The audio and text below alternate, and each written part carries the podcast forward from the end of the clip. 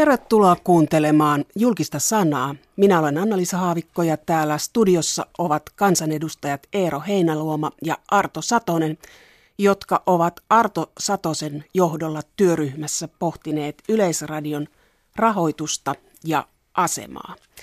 Ja mietintö jätetään tänään liikenne- ja viestintäministeri Anne Bernerille ja pääpiirteissään mietinnössä on sellaisia esityksiä, että Yle lisää yhteistyötä ulkopuolisten kanssa, lisää ulkopuolisia ostoja. Ylen rahoitus säilyy, mutta indeksi jäätyy vuoteen 19 asti. Ja Yle alkaa tehdä uutisyhteistyötä STTn kanssa. Yle täyttää 90 vuotta ja näiden vuosikymmenten aikana on kiivastikin keskusteltu rahoituksesta ja Yle-politiikasta. Ja vuosi sitten Anne Berner kokosi kaksi työryhmää Ansi Vanjoen työryhmä pohti media-alaa yleisesti ja parlamentaarinen Arto Satasen työryhmä Ylen rahoitusta ja asemaa. Ja vasta 2013 saatiin Yle-rahoitus järjestettyä niin, että lupamaksuista siirryttiin Yle-veroon. Eero Heinäluoma, oliko yllätys, että keskustelu Ylen asemasta ja rahoituksesta alkoi tällä eduskuntakaudella niinkin kiivaana? Kyllä se itselleni oli yllätys juuri sen takia, että, että oli tuore laki, joka viime vaalikaudella hyväksyttiin. Se tehtiin hyvin pitkän ja perusteellisen valmistelun jälkeen ja siinä oli myös eduskuntaryhmät mukana. Ja se lakihan, jossa annettiin Ylelle tehtävät ja sitten myös sovittiin rahoituksesta, hyväksyttiin yksimielisesti, joten, joten tältä puolelta ei oikeastaan odottanut, että olisi jotain täydestä uutta tulossa. Ja sitten toinen tekijä oli myös se, että jos sitten kuunteli yleisöpalautetta, niin Ylehän on aina ollut sekä rakastettu että vihattu, mutta ei minusta viime vuosien aikana kansalaispalautetta ole tullut sen jälkeen, kun tämä lupamaksuuudistus tehtiin, niin joka olisi ollut Ylelle kriittistä suuremmassa määrin. Ainahan on yksittäisiä juttuja, jotka aiheuttaa ja yksittäistä tyytymättömyyttä, mutta yleisesti niin en, kun tapaan Hakaniemen torilla aina kerran sunnuntaina ihmisiä, niin ei siellä ole yksikään tullut Yle ohjelmista tai Ylen olemassaolosta valittamaan, että ehkä tämäkin oli yllätys. Ehkä se on puolueesta kiinni ja siellä Hakaniemen torilla, mutta Arto Satonen, täällä Yleisradion käytävillä ollaan oltu aika tyytyväisiä tähän mietintöön, mutta sitten on VKL ja kokoomuksen piirissä on ollut aika äänekkäitä kannanottoja siitä, että Ylen rahoitusta pitää supistaa ja reilusti – Miten Arto Satonen kokoomuksen sisällä tämä mietintö otettiin vastaan? No kyllä kokoomuksen eduskuntaryhmä hyväksyi tämän ihan yksimielisesti tämän mietinnön ja oli tietysti tärkeää, että kaikki eduskuntaryhmät hyväksyivät. Siellä on pitkä, pitkä perinne, että Ylen rahoitusta päättyy yhteisesti ja, ja mutta että ehkä siihen, jos saa vastata myös siihen kysymykseen, mikä Heinäluomalle esitettiin, siitä, että missä tämä keskustelu kumpus, niin kyllä se varmaan, var, tai mun nähdäkseni kumpuu ennen kaikkea siitä, että kaupallisen median tilanne on vaikea. Se on tietenkin vain pieneltä osin eh, yleistä johtuvaa, mutta ja näitä rajapintojahan me työryhmän, työryhmän työssä varsin, varsin paljon käytiin läpi ja tehtiin tiettyjä konkreettisia esityksiäkin siihen rajapintoihin, esimerkiksi alueuutis, uutissivuja liittyen tai STT-yhteistyöhön liittyen, mutta kyllä se huoli on aika suuri siitä, että, että, meidän, että säilyykö meille ja millä tavalla säilyy, säilyy monipuolinen media ympäristöä. Ja tiedetään kaikki, että sekä että Ylellekin on erittäin edullista se, tai tärkeää, että meillä on myös toimiva kaupallinen televisiotoiminta ja meillä on toimiva, toimivat maakuntalehdet ja, ja, ja paikallislehdet. Että jos tästä kokonaisuudesta joitain osia häviää, niin silloin, silloin myöskin Ylen vastuu tästä tiedonvälitystä alkaa kasvaa liian suureksi. Eli, eli sen yhteistyön idea on nimenomaan se, että, että kaikki osapuolet pärjäisivät tässä, tässä ja kansalaisilla oli sitten tarjolla laadukasta, monipuolista tiedos, tiedotusväen toimintaa eri muodoissa. Mistä tässä on lopulta kyse siitä, että Ylellä on merkittävä rooli ja Yle on vahva ja muilla menee heikosti vai onko kyse siitä, että pelätään sitä, että valtion media on liian vahva? No mä en, mä en tätä jälkimmäistä näe sillä tavalla millään muotoa ongelmaisesti. Minusta on ihan päivän selvää, että, että poliitikot eivät voi puuttua siihen sisältöön, mitä Yleltä tulee. Se on musta ihan päivän selvää, sellaisesta ei tietenkään ole edes keskusteltu. Et se ei ole ehkä, se, ehkä tässä, jos sitä tarkoitettiin tällä valtion median vahvuudella, mutta tietysti jos asiaa katsoo vaikka yksityisen maakuntalehden toimesta, niin totta kai jos samalla alalla toimii, toimii toimija, joka saa verovaroista varman tuoton – ja jolla se voi toimia ja operoida, ja sitten toinen on taas sitten tilaajamaksujen ja, ja mainostulojen varassa, niin, niin onhan se tilanne tietysti, varsinkin kun tilanne on se, että sekä tilaajamaksut että mainostulo pienenee ja kilpailu kovenee, niin totta kai se, se asema tulee niin kuin väistämättä keskusteluun. Mutta minunkin viestini on se, että et, et on väärin ajatella niin, että jos Ylen rahoitusta nyt leikattaisiin kymmenillä tai jopa sadoilla miljoonilla, niin se pelastaisi meidän kaupallisen median. Siihen en usko. Sen sijaan tällä syvenevällä yhteistyöllä uskon olevan positiivisia mahdollisuuksia myös kaupalliselle medialle. No, tämä on mietintö, jonka tuli osittain julkisuuteen viime torstaina ja tänään kokonaisuudessaan se annetaan iltapäivällä liikenne- ja viestintäministeri Anne Bernerille ja sitten se tulee julkisuuteen. Ja viime viikolla tuli näitä rippeitä ja viikonloppuun lehtien kirjoittelu oli aika jyrkkää siitä, että oltiin tyytymättömiä, että Ylen rahoitusta ei kavennettu. Mitä te sanotte tähän? Tämä kaupallisen median ahdinkohan on todellinen ja, ja se on tässä pahentunut. Siihen liittyy kaksi isoa tekijää. Toinen on se, että Suomen talous on ollut – oikeastaan finanssikriisistä lähtien 2008 loppuvuodesta lähtien niin tosi vaikeassa vaiheessa ja semmoista kunnollista kasvua ei ole nähty koko aikana, on paljon pakkasvuosia. Ja se tarkoittaa sitä, että kun kaupallinen media pitkälti elää mainosmarkkinoista, niin sinne ei ole tullut myöskään mainoksia, että kun aika on kehno, niin sitten säästetään mainonnasta ja me ollaan tilanteessa, että mainosmarkkinat ovat euromääräisesti samalla tasolla kuin mitä ne olivat vajaa kymmenen vuotta sitten. Ja, ja kun se on näin, niin se tietenkin koettelee koko mediaa. Sitten samaan aikaan siellä on toinen iso muutos käynnissä, joka on se, että tämä sähköinen puoli tulee voimalla, digitalisaatio tulee voimalla ja sitten sitä tavallaan pienentynyttä kakkua jakamassa on paljon myös ulkomaan toimijoita, jotka pystyy antamaan aika halvalla kontaktihinnalla kohdennettua mainontaa.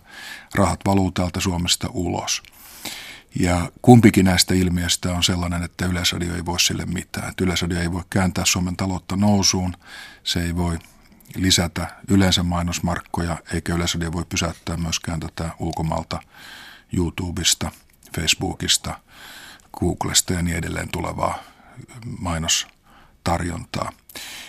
Tämä, mutta tämä ahdinko on tosiasia, se pitää huomioida ja sitten täytyy sanoa, että kyllä politiikan puolella tehtiin erittäin onneton päätös viime vaalikaudella, kun päätettiin laittaa sanomalehdet arvonlisäverollisiksi. Meillähän oli vanha järjestelmä, jossa sanomalehdet ei, tilauksista ei tarvinnut maksaa arvonlisäveroa.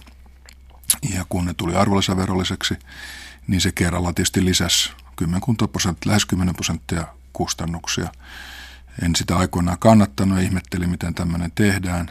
Seuraukset oli sitten osaltaan pahempia kuin mitä itsekin silloin ajattelin, että yhdistyneen tähän yleiseen lamaan ja kovenemaan ulkolaisen kilpailuun, niin tämä oli lehdille tosi hankala juttu. Ja tässä täytyy politiikan olla kriittinen omille päätöksillensä, mutta tähänkään ei siis Yleisradio ole ollut syyllinen – no vaan sit, poliitikot. Täytyy sanoa rehellisesti, että tämä on kyllä politiikan piikissä paha virhearvio. Varmaan siinä oli hyvä tarkoitus, eli että kerätään tietysti paitsi valtiolle verotuloja, niin ikään kuin, että kohdellaan sitten eri medioita verotuksesti samalla tavalla, mutta kun tosiasia on se, että meidän sivistyksen mittari yksi on ollut tämä paitsi tietenkin korkea lukutaito, niin on ollut myös se, että maailmaa seurataan ja kotiin tilattava sanomalehti on ollut aika tärkeä sen takia, että se on voinut sen ei tarvitse sillä lööppikisassa pärjätä, että se tehdään, tehdään kovia otsikoita ja sitten alkaa se totuuskin siinä lööpinteossa vähän karata kauemmaksi. No. Ja, ja tässä mielessä tämä sanomalehtien vahva asema meillä, meillä on uniikki järjestelmä, että Helsingin Sanomat oli pitkään, en tiedä onko vieläkin, niin Pohjolan suurin sanomalehti, vaikka, vaikka väestömäärältään me ei tietenkään olla suuri, vaan Ruotsissa on kaksi kertaa enemmän väkeä. Että tämä on tosi hankala juttu ja mä ymmärrän tätä tätä yksityisen puolen tuskaa. Mutta nyt mun mielestä tässä löytyy kyllä tasapainoinen linja, että vaikka se ei ollut tehtäväksi annossa, niin tämä ryhmä kuitenkin katsoi, että pitää miettiä myös tätä yksityisen puolen tilannetta ja teki siinä useita hyviä ehdotuksia. Niitä täytyy viedä nyt eteenpäin. Osa liittyy yhteistoimintaan ja osa myös jatkovalmisteluun. Kuunnellaan, mitä Viestinnän keskusliiton toimitusjohtaja Jukka Holmberg sanoo tästä. Janne Junttila kävi haastattelemassa häntä. Koko tämän äh, työryhmän taustallahan oli huoli siitä, että, että miten, miten tämä koko kotimaisen journalismin tulevaisuus, mukaan lukien julkinen palvelu ja yksityiset, yksityinen mediala, miten se ö, turvataan. Ja se huolihan näkyy näissä ratkaisuissa, mitä tässä tehdään. Voi olla eri mieltä sitten, että on, onko ne riittäviä, mutta ne on, ne on tietyn suuntaisia. Ja sitten on, mennään siihen toteutusvaiheeseen. Ennen kaikkea hallintoneuvoston ratkaisut ja myöskin Ylen johdon ratkaisut. Kuinka se ottaa huomioon tämän uuden lakisääteisen velvollisuuden, ottaa huomioon aiempaa selvemmin se vaikutus tähän kokonaisuuteen. Siis ostopuolella niin totta kai lehtiyhtiöt on valmiit myös myymään sisältöjään ja osaamistaan. Ja toinen asia tässä monimuotoisuudessa on se, että, että Ylen on hyvä keskittyä tekemään erottuvaa, korkealaatuista TV-radio-ohjelmistoa, joka on se niin kuin pääasiallinen syy, mihin niitä verovaroja kerätään. Ja sitten ottaa toiminnoissaan huomioon se, että sillä on vaikutusta tähän muuhun markkinaan. Ja tätä tahtoo, että tämä vaikutus niin kuin tunnistetaan ja ollaan valmiita miettimään ratkaisuja, ettei liikaa niin kuin viedä elintilaa muilta, niin sen konkretisoinnista on nyt kysymys. Että Ylen julkisen palvelun tärkein tehtävä on tehdä sellaista mitä ei muuten syntyisi, mutta Ylen ei pitäisi niin kuin voimakkaasti tuottaa sellaista, jota markkinoilla ja muutenkin on olemassa. Silloin se, sen vaikutus tähän kokonaisuuteen pysyy positiivisena. Näin siis Jukka Holmberg ja hän sanoi, että mietinnön esitykset ovat oikean suuntaisia, mutta eivät riittäviä. Mitä te vastaatte Viestinnän keskusliiton Jukka Holmbergille? No ensinnäkin se, mitä hän tuossa insertissä sanoi, niin ainakin näen niin, että se on täysin mahdollista nuo asiat, mitä hän, hän tuossa, tuossa sanoi, että et, et Yle voi ostaa se, ostaa tai jatkossa ostaa esimerkiksi Inteltä paljon enemmän kuin tähän asti, koska se, siihen tehtiin selvä tasokorotus, mutta että myöskin tässä suhteessa vaikka maakuntalehtiin tai, tai muihin kaupallisiin medioihin, niin, niin, niin, niin voidaan käydä – keskenään kauppaa, mutta tietysti olennainen sana, mikä täällä on meidän mietinnössä sanottu, on se, että se on molempia osapuolia hyödyttävää yhteistyötä. Ja, mutta uskon, että niitä malleja löytyy. Mä toivoisin, että tämä yhteistyö viesti menee nyt aidosti perille.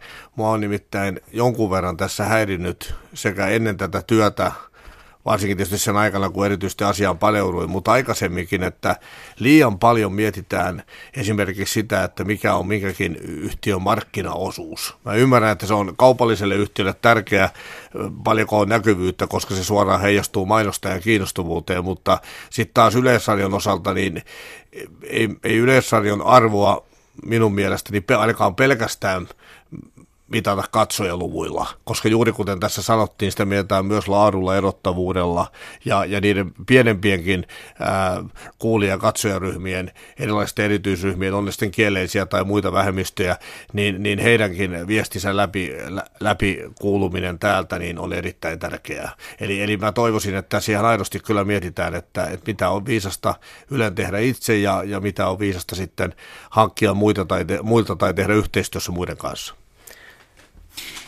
Kansallinen yleisradioyhtiö on hyvin tärkeä osa suomalaista kulttuuriperintöä ja meidän moniarvoista yhteiskuntaamme. Näin se on myös muissa Pohjoismaissa ja monissa muissakin Euroopan maissa. Ja ihannekuvahan tässä on tietysti pitkän aikaa ollut Britannian BBC.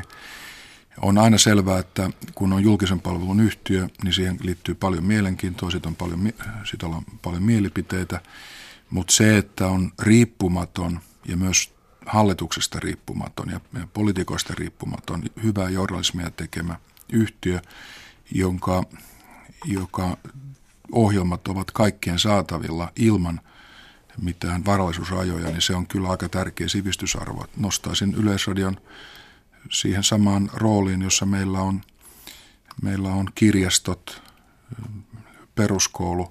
Ne on niin sivistyksen yksi mittari, että on, on toimiva laaja-alainen ohjelmisto saatavilla kaikille kansalaisille lompakkoon katsomatta. No sitten on selvää, että, että kun Yleisradio toimii, niin siellä on aina kaupallista tarjontaa ja tässä on joku linjanveto olemassa.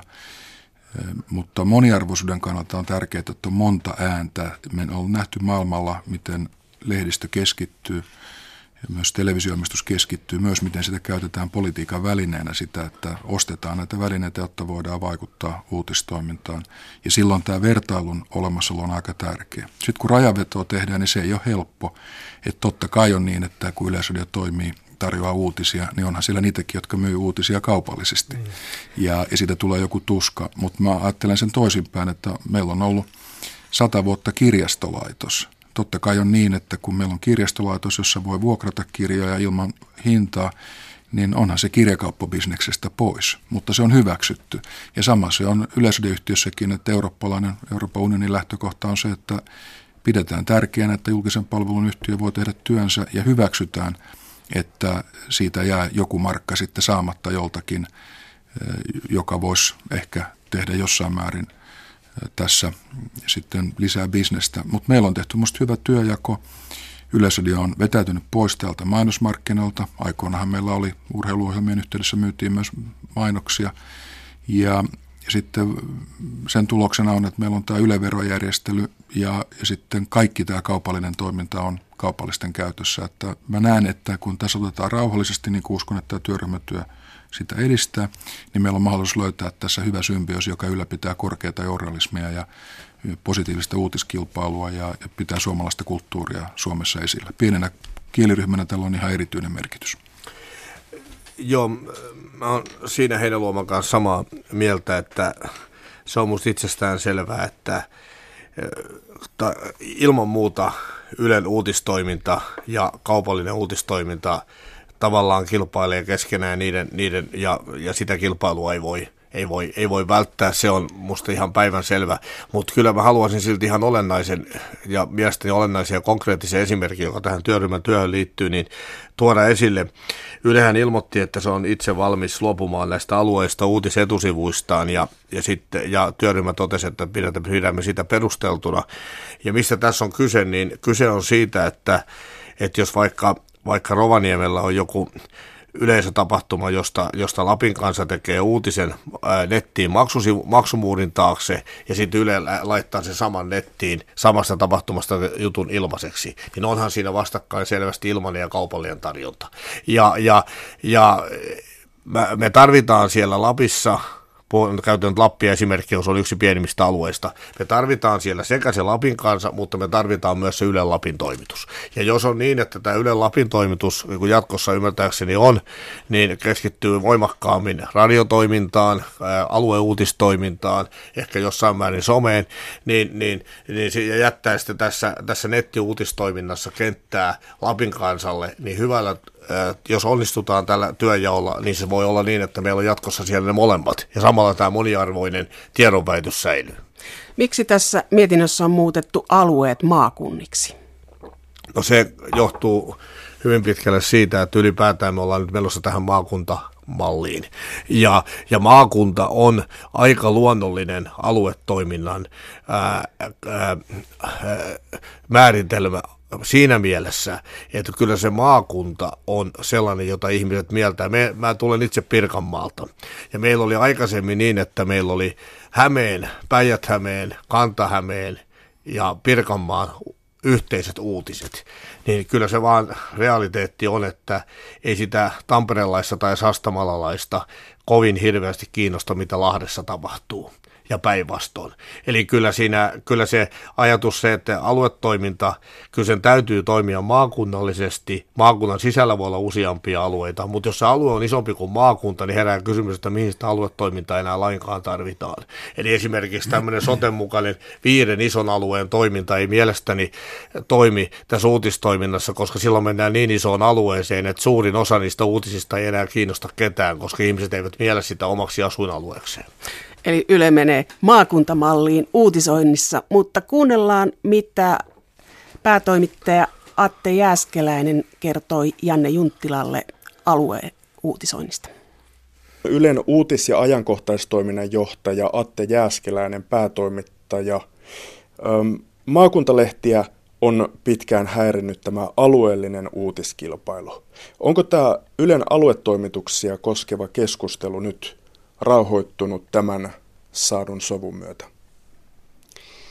No mä en usko, että se rauhoittuu. Pitää, jos historiallista perspektiiviä haetaan, niin, niin Yleisradion ja maakuntalehtien jännite on ollut olemassa 90 vuotta, eli Yleisradion olemassaolon ajan.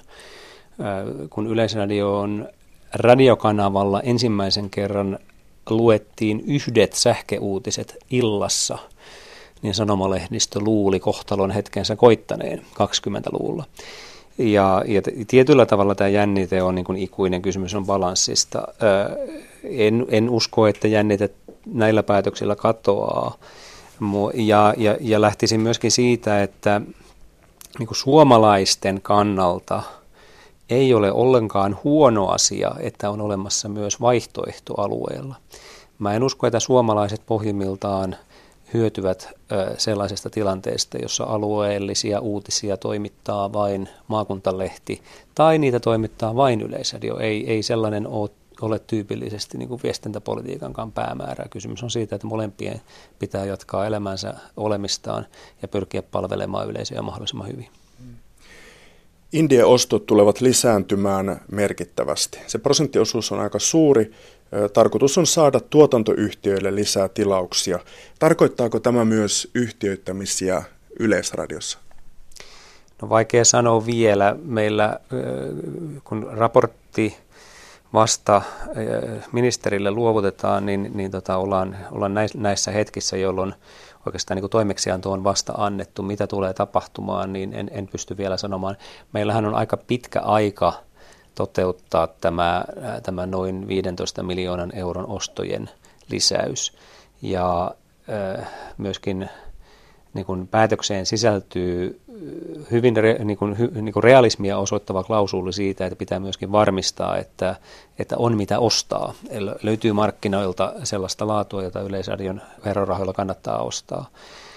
Mittaluokka on kuitenkin sen verran suuri, että, että kyllähän näin suuret ostojen lisäykset Suomen sinänsä pienellä sekä sisältö- että, että tuotantopalvelumarkkinoilla, niin kyllä ne edellyttää sitä, että, että todennäköisesti uusia toimijoita tarvitaan tai sitten nykyisten pitää aika paljon kasvaa, jotta ne pystyvät nämä tilaukset toimittamaan. Onko sellaista keskustelua ollut, ollut että Yle lohkoisi omia osiaan?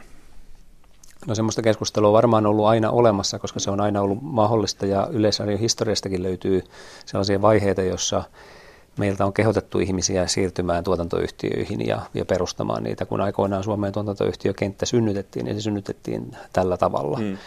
Ja, ja tota, et, et, et niin kuin aina, se on aina niin kuin mahdollista hmm. ja, ja myös muissa toimialo, muilla toimialoilla näin tehdään. Hmm. Mitä ostoja uutiset voisi lisätä? No meillähän on tällä hetkellä voimassa ihan strateginenkin päätös siitä, että uutisajankohtaisisällöt toimitetaan itse. Kun mennään sisältöihin, niin, niin asia muuttuu huomattavan paljon vaikeammaksi juuri näistä, näistä syistä, että se, se journalistinen päätösvalta ja sen ää, päätösketjun suoruus on näissä sisällöissä niin tärkeää. Kun mennään asiaohjelmiin, jotka tyypillisesti tehdään etukäteen ja lähetetään sitten eri päätöksellä, niin silloin vapauksia tulee aika paljon enemmän ja mahdollisuuksia myöskin. Tuo kova prosenttiosuus osuu siis asia- ja kulttuuriohjelmiin ja siellä tulee siis mittavia leikkauksia eteen. No tämä käsite josta näitä, tätä ostoja lisäystä haetaan, niin se ei ole se perinteinen niin kuin ohjelmaosto käsite, josta, josta, josta aikaisemmin Yleisradion yhteydessä on usein puhuttu. Ei siis puhuta pelkästään siitä, että Yleisradio ostaa ohjelmia, vaan on mahdollista ostaa myöskin, myöskin oikeuksia, on mahdollista ostaa aikaisempien ohjelmien arkisto-oikeuksia, joka on aika iso asia Yleisradiossa, koska meillä on suurin piirtein koko Suomen audiovisuaalinen historia tuolla arkistoissamme, mutta ei, ei, ei oikeutta näyttää niitä suomalaisille, jolloin, jolloin niiden oikeuksien ostaminen siten, että, että yleensä jo arkistot tulevat kaikkien suomalaisten nähtäville, niin se on yksi mahdollinen panostuskohde. Ja sitten on mahdollista ostaa myöskin yleläisten toimittajien tekemien ohjelmien tuotantopalveluita ulkoa. Eli, eli tässä on huomattavasti enemmän, niin kuin 2-3 kertaa enemmän mahdollisuuksia kuin pelkästään sillä, että siirrettäisiin Yle, Ylen nyt tekemiä ohjelmia ulkoa ostettavaksi. Näin siis Atte Jääskeläinen ja tuossa tuli ilmi, että Yle lisää ulkopuolisia ostoja. Tässä Arto Satosen mietinnössä on ehdotettu, että 30-35 prosenttia vuoteen 20, 20, 2022 mennessä lisätään ostoja ja Atte Jääskeläinen mainitsi 15 miljoonaa. Arto Satonen, oliko tarkoitus, että nämä ulkopuoliset ostot ovat enimmäkseen independent, itsenäisten tuotantoyhtiöiden, kotimaisten ja eurooppalaisten tuotantoa? Oikeastaan Jäskeläinen kävi tämän asian varsin hyvin läpi, varmasti pääosin niitä, mutta toki siellä, toki tämä on laajempi käsite ja, ja sen tyyppiset järjestöt, että Yle tekee yhteistyötä yksityisten kanssa, yhteisiä ohjelmaproduktioita ja muita, ne ovat tietysti hyvin luontevia tapoja ja ne tietysti myös, myös lasketaan tähän siltä osin, kun siinä ulkoisia ostoja, ostoja on. Mutta haluaisin tuoda sen perusajatuksen esille, että mikä tämän, mikä tämän Indien ää, ostamisen ää, summatason määrittelyllä etukäteen, mikä se ajatus sen takana on. Se ajatus on sama kuin kaikissa muissakin Pohjoismaissa on käytetty, ja se on se, että kun meidän tuotantoyhtiöt tietävät, että heillä on tämän kokoinen markkina tiedossa, niin silloin he uskaltavat omalta puoleltaan investoida ja, ja kehittää omaa toimintaansa. Ja todennäköisesti sieltä syntyy myös sellaista ohjelmaa myös viihteen puolella, jota sitten voidaan myydä myöskin ulkomaille ja me saadaan sitten vientituloja näin, tämä, tämä, logiikka on toiminut Norjassa, Tanskassa ja uskon, että se saadaan toimimaan myös Suomessa. Tämä oli niitä asioita, joista ryhmä oikeastaan alusta lähtien oli yhtä mieltä, että kaikkien, kaikkien ajattelu oli se, että tämä on ihan hyvä kehityssuunta. Siinä on win-win-tilanteita tosi paljon, tai sanotaan win-win-win-tilanteita tosi paljon. Eli, eli se, että meillä on olemassa tämmöinen, on olemassa vahva, vahva riippumaton ohjelmatuotanto-osaaminen, niin he voi tarjota näitä ohjelmia Yleisradio radiolle, voivat tarjota myös kaupalliselle, vaikkapa MTVlle, ja sitten voivat tarjota vientiin. Ja siinä, että on vahva näköala, niin kuin Arto tässä sanoi, niin, niin tulevien vuosien kehityksestä niin antaa mahdollisuuden tällä alalla kasvaa. Se voi olla myös viennin mahdollisuus ja Mehän tiedetään, että BBCin iso strategia on koko ajan ollut se, että se on halunnut pitää omaa tuotantoa ja ne myyntioikeudet on erittäin merkittävä tulolähde BBCllä, että toivotaan, että tällaista syntyy. Ja nyt jo, jos tarkasti katsoo, niin omistakin suosikkiohjelmista, niin lauantai siinä on ollut erittäin suuri, suuri Yle Liiksin ystävä. Ja minusta aivan hienoa poliittista satiiria aika kivalla tavalla vielä esitettynä niin, niin sehän on ulkopuolisen tuotantoyhtiön tekemä. Ja taitaa olla niin, että myös tämä toinen suosikkini lauantai-iltaisen television puolella tämä, tämä uutisvuoto, joka on pyörinyt pitkälti yli kymmenen vuotta, niin sekin ulkopuolista tuotantoa. Että katsojahan ei aina huomaa te- television puolella, että kuka sen on tehnyt, että onko se Yle oma henkilökunta vai onko käytetty muuta. Radion puolella tätä on vähemmän ja niin varmaan ehkä jatkossakin tulee olemaan koska radiossa tilanne on se, että tämä kaupallisten, kaupallisten rooli on niin paljon pienempi kuin, kuin radion puoli. Mutta sitten on sekin syytä sanoa, että tässä valittiin hyvä tapa tehdä tämä.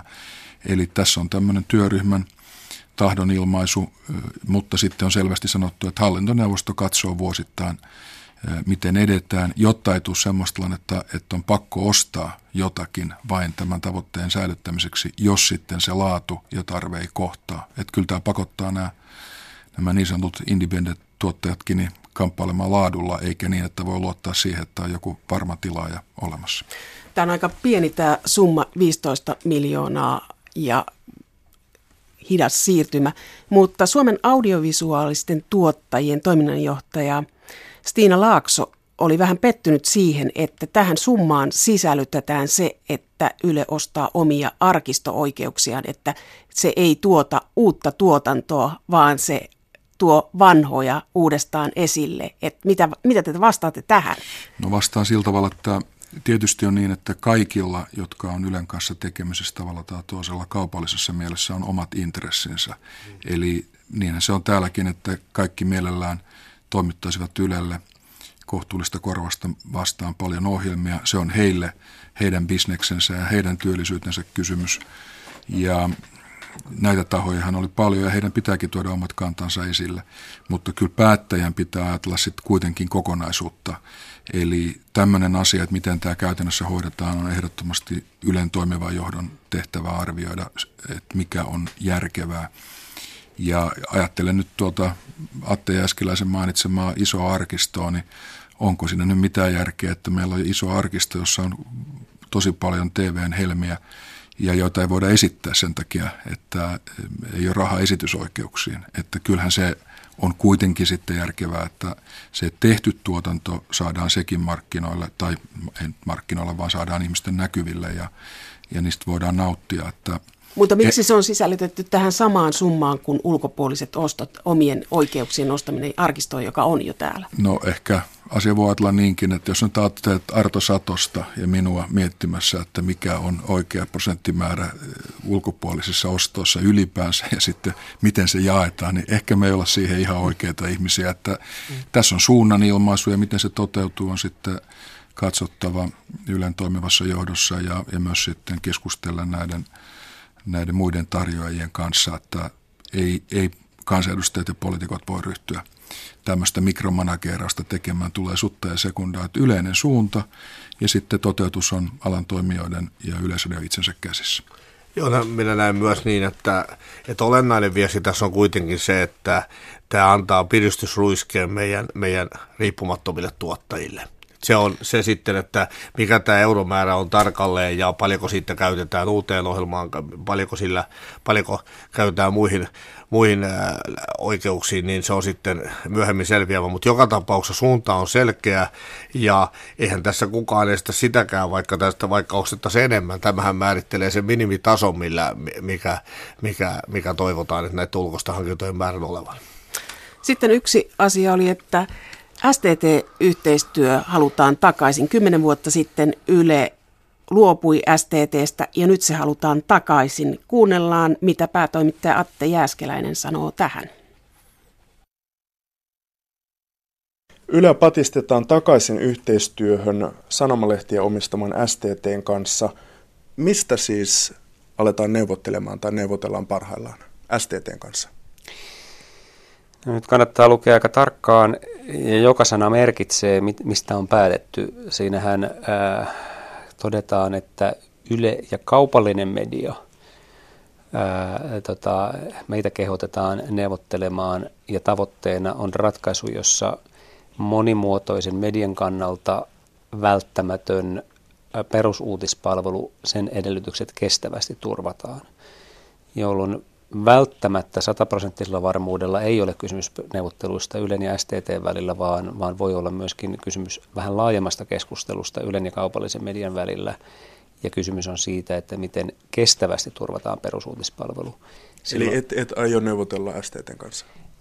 Et sä tuommoista johtopäätöstä voi tehdä, vaan, vaan, vaan kysymys on siitä, että mahdollisuuksia on muitakin kuin puhdas Ylen asiakkuus olemassa olevilla ehdoilla STTssä vaan voi tulla kysymykseen myös muunlainen järjestely. Mikä voisi olla se molempia osapuolia hyödyttävä yhteistyö, siis sanomalehtien STTtä että Yleisradiota, joka on rakentanut sinun kaudellasi käytännössä oman uutistoimiston?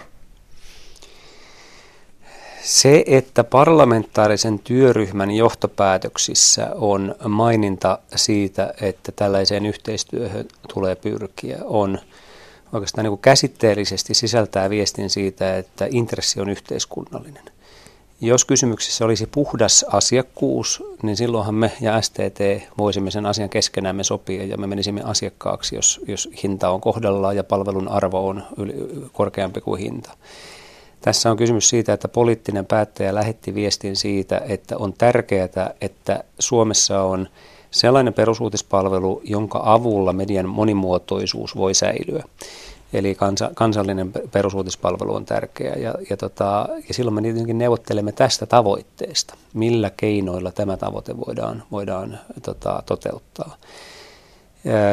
Se tarkoittaa muun muassa sitä, että, että kun STT on kahden pörssiyhtiön ja yhden perheyhtiön käytännössä niin kuin kontrolloima yhtiö tällä hetkellä, eli sanomaosakeyhtiön, Alma Median ja TS-yhtymän, niin on, on myöskin yhteiskunnallisesti relevantti kysymys, että jos Yle menisi STTn asiakkaaksi, niin mihin ne rahat käytettäisiin, joita me sinne asiakkuuden myötä veisimme.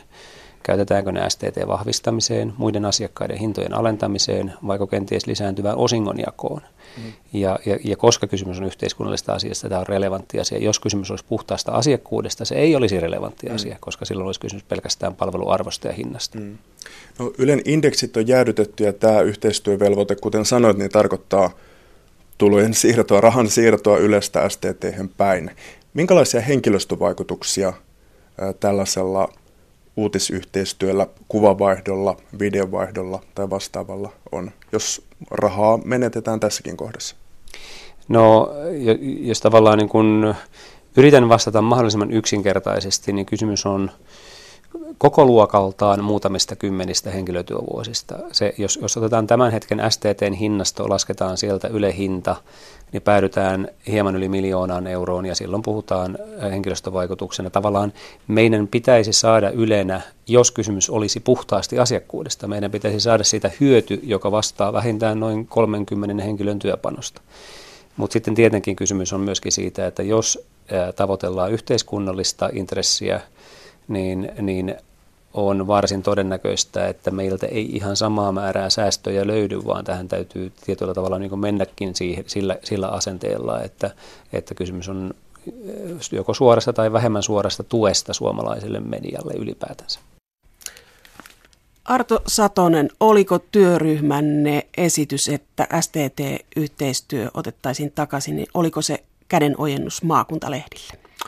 No kyllä voi näin, näin sanoa mun mielestä Jäskeläinen ihan hyvin tässä, tässä kuvasi tätä tilannetta ja jos katsotaan tätä maailmaa maakuntalehtien ja ehkä myös paikallislehtien näkökulmasta, niin jos Suomessa tämmöinen perusuutispalvelu loppuisi, niin kyllähän se vaikeuttaa heidän toimintaedellytyksiä todella merkittävästi.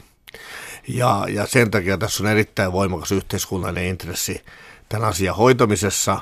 Tämä on kirjattu niin, että Yle joko liittyy STT-jäseneksi tai muulla järjestelyllä turvataan tämä perusuutispalvelun jatkuminen. Ja, ja kyllä, tämä, kyllä voi sanoa näin, että työryhmä edellyttää, että näin varmaan tapahtuu. Ja mielestäni Jäskeläinen oli aivan oivaltanut, oivaltanut siitä, sen, että missä tässä on kyse. Työryhmä haluaa siis, että Yle maksaa STTn palveluista, ei niin, että käydään vaihtokauppaa, että Yle antaa juttuja ja, ja sitten STT jotain, että rahan pitää siinä liikkua, jolla on työvoimavaikutuksia? No näistä käytännön järjestelyistä varmaan sitten, sitten sovitaan, mutta kyllä siinä rahankin tietysti, tietysti pitää liikkua. Meillähän on kiistatta huoli siitä, että, että pystyykö STT nykyisellä resurssilla toimimaan, ja jos ei pysty, niin, niin sinne vaikutukset tosiaan sanomalehtikenttään on kyllä huomattavia. Tässä puhutaan miljoonasta, miljoonasta viiva kahdesta miljoonasta todennäköisesti. No joo, Ylen kokonaisrahoitus on 508 miljoonaa euroa, että se on kuitenkin aika marginaalinen siihen nähden. No yksi asia, mikä tässä mietinnössä oli myös, että hallintoneuvoston asemaa vahvistetaan ja valtion omistajaohjausta valtion yhtiössä ja hallintoneuvoston asemaa on eri puolilla mietitty, niin miksi Yleisradion hallintoneuvoston asemaa halutaan vahvistaa? No, tässä on hyvin yksinkertainen ajatus, että kun Ylellä on tälläkin hetkellä tosi paljon valvojia ja ohjaajia, niin ajatellaan niin, että, että täytyy selkeämmin saada se omistajan ääni ja että se on eduskunta, joka sen tahdon ilmaisee ja eduskunnan nimeämä hallintoneuvosto. Ylellähän on Ylen hallitus olemassa, joka on ulkopuolinen hallitus. Sitten sen lisäksi on liikenne- ja viestintäministeriö – sitten on viestintävirasto ja sitten on vielä arvioitsija, joka tekee hallintoneuvostolle työtä näiden uusien ohjelmien tai ohjelmatyyppien tai uusien, uusien asioiden arvioimiseksi. Ja, ja sitten on vielä eduskunnassa liikenne- ja viestintävaliokunta. Ja tässä ajatellaan nyt niin, että on Ylen kannalta tärkeää, että se tietää, että missä on se strateginen ohjaus, Ylen isojen toimintalinjojen ohjaus ja että se siirtyy hallintoneuvostolle pois hallitukselta. Ja hallitus on sitten enemmän täällä operatiivisella puolella, niin isot linjat tulee, tulee täältä hallintoneuvoston kautta. Mä uskon, että tämä on kaikille hyvä ratkaisu ja tämä sitten tietysti myös panee hallintoneuvostolle enemmän töitä ja tulee vaatimaan enemmän ajankäyttöä hallintoneuvoston jäseniltä. Sitten yhtä tärkeää on, että tällä halutaan signaaloida se, että me emme lähde kulkemaan Unkarin tai Puolan tietä tai joidenkin muiden maiden aikaisempaa tietä, eli että ruvetaan käyttämään kansallista yleisradioyhtiötä hallituksen politiikan tukena ja ryhdytään puuttumaan journalismiin. Meillä on hyvin onnettomia kehityskulkuja jossakin maissa tapahtunut, myös EU-maissa ikävä kyllä. Ja kun tämä alkoi vähän huonomerkkisesti tämä meidän työ viime vuoden puolella, kun hallitus ryhtyi tekemään päätöksiä, niin oli paljon sitä huolta, että, että muuttuuko Ylen asema siitä, mitä se on vuodesta 1948 lähtien ollut, eli että on haluttu korostaa, että se on eduskunnan valvonnassa ja ohjauksessa, jolloin varmistetaan, että sitä ei käytetä minkään yhden puolueen – eikä kahden puolueen, ei hallituksen poliittisiin tarkoituksiin, niin mielestäni tämä työjako tässä vahvistuu, että Yle on eduskunnan valvonnassa ja ohjauksessa, mutta se valvonta ei koske journalismia. Toimittajat tekee sellaisia juttuja, kun, kun journalistisen perusteen on hyvä, ja sitten kaikkien päättäjien pitää tottua siihen, että aina vuorollaan sattuu, tekee kipeätä ja tuntuu inhottavalta. Ja välillä on myös ylilyöntejä, että sekin täytyy sanoa, että, että on ihan aitoja ylilyöntejä, mutta järjestelmän pitää ohjata itse itseensä, eikä niin, että hallintoneuvosto tai muutkaan elimet, poliittisen perusteen nimetyt elimet ryhtyy sanomaan, että nyt pitää kirjoittaa kauniimmin pääministeristä tai oppositiojohtajasta. Mutta hallintoneuvosto pääsee tämän mietinnön mukaan päättämään tai hyväksymään strategian ja hallintoneuvosto pääsee aika paljon linjaamaan Yleisradion toimintaa ja tässä tällä hetkellä linjauksen alla varmasti on se, että kuinka paljon meillä on radio- ja televisiokanavia – Keskusteltiinko siitä työryhmässä? No oikeastaan ei, ei, ei paljonkaan. Totta kai nämä oli yksittäiset toiminnot esillä, kun tätä tehtävää mietittiin ja, ja siitähän käytiin toki monenlaistakin keskustelua, vaikka sitten ne muutokset oli kohtuullisen pieniä tätä yhteistyövelvoitetta lukuun ottamatta, joka tähän tehtävään, tehtäväjakoon kirjattiin. Mutta vielä tästä hallintoneuvoston aseman vahvistamisesta, niin yhdyn kaikkeen siihen, minkä Heinäluoma sanoi, mutta sen lisäksi haluaisin korostaa sitä, että tähän tulee tämä pysyvä asiantuntijamenettely. Eli se tarkoittaa sitä, että tämä hallintoneuvosto aivan samaan tapaan kuin eduskunnan valiokunnat kuuntelee asiantuntijoita ja silloin voidaan kuulla myöskin kaupallisen median edustajia, kun, kun Yle esimerkiksi ottaa käyttöön uutta toimintaa tai, tai tekee vuosikertomustaan siitä, että miten Ylen toiminta on vaikuttanut muihin toimijoihin alalla. Eli, eli minusta olennaista on se, että nyt ne ihmiset, jotka ovat siellä hallintoneuvoston pöydässä, niin he saavat laajemman informaation koko alalta, ja totta kai he tekevät sitten päätökset siellä, mutta, mutta tämä asiantuntijakousmenettely on minusta on ihan olennainen lisä tähän toimintaan. Ja se vaatii kansanedustajilta enemmän aktiivisuutta. Huomattavasti enemmän, ja, ja olen itsekin ollut Tosin taisi jäädä puole, puoleksi vuodeksi se kausi toistaiseksi Yle, Yle hallintoneuvostossa, mutta kyllä musta siihen täytyykin saada enemmän, enemmän, enemmän otetta, että, et, ja uskon, että sinne nyt kun sinne siirtyy enemmän valtaa, niin siellä myös käytetään enemmän aikaa asioiden käsittelyyn ja, ja, ja oikeasti tehdään enemmän linjauksia myöskin, mutta aivan kuten Heiluoma sanoi, ei tietenkään ohjelmien sisällöstä. Saadaanko nyt Yle-keskusteluun linnarauha? Olettaisin oikeastaan näin, että kyllä tämä on tämähän alkoi hyvin vaikeissa merkeissä tämä työ, mutta sitten minusta aidosti tapahtuu hyvin merkittävää ajatuksellista lähentymistä. Ruvettiin näkemään yleisyyden asema kansallisena kulttuurilaitoksena, jota tarvitaan. Ja haluan tässä kyllä kiittää puheenjohtaja Arto Satosta, että teit kyllä äärimmäisen hienon työn, että noista olisi voinut päätyä myös hyvin riitaiseen lopputulokseen, mutta aito lähentyminen tapahtui ja Ylelle voi toivottaa siis hyvää jatkoa ja Yle ongelma on vähän se, että se on pärjännyt tässä digitalisaation muutoksessa viime vuosina liian hyvin, mutta toivotaan, että menestys jatkuu. Joo, koko työryhmä oli tosiaan hyvin, hyvin yhteinen henke, yksi, yksi henkilö loppuviimeksi ja se oli erittäin tärkeää, että kaikki puolueet ovat, ovat tässä mukana. Keskustelu varmaan tulee jatkumaan, mutta tässä on nyt käyty perusteisesti läpi tämä tilanne ja tästä on hyvä pohja jatkaa. Kiitos.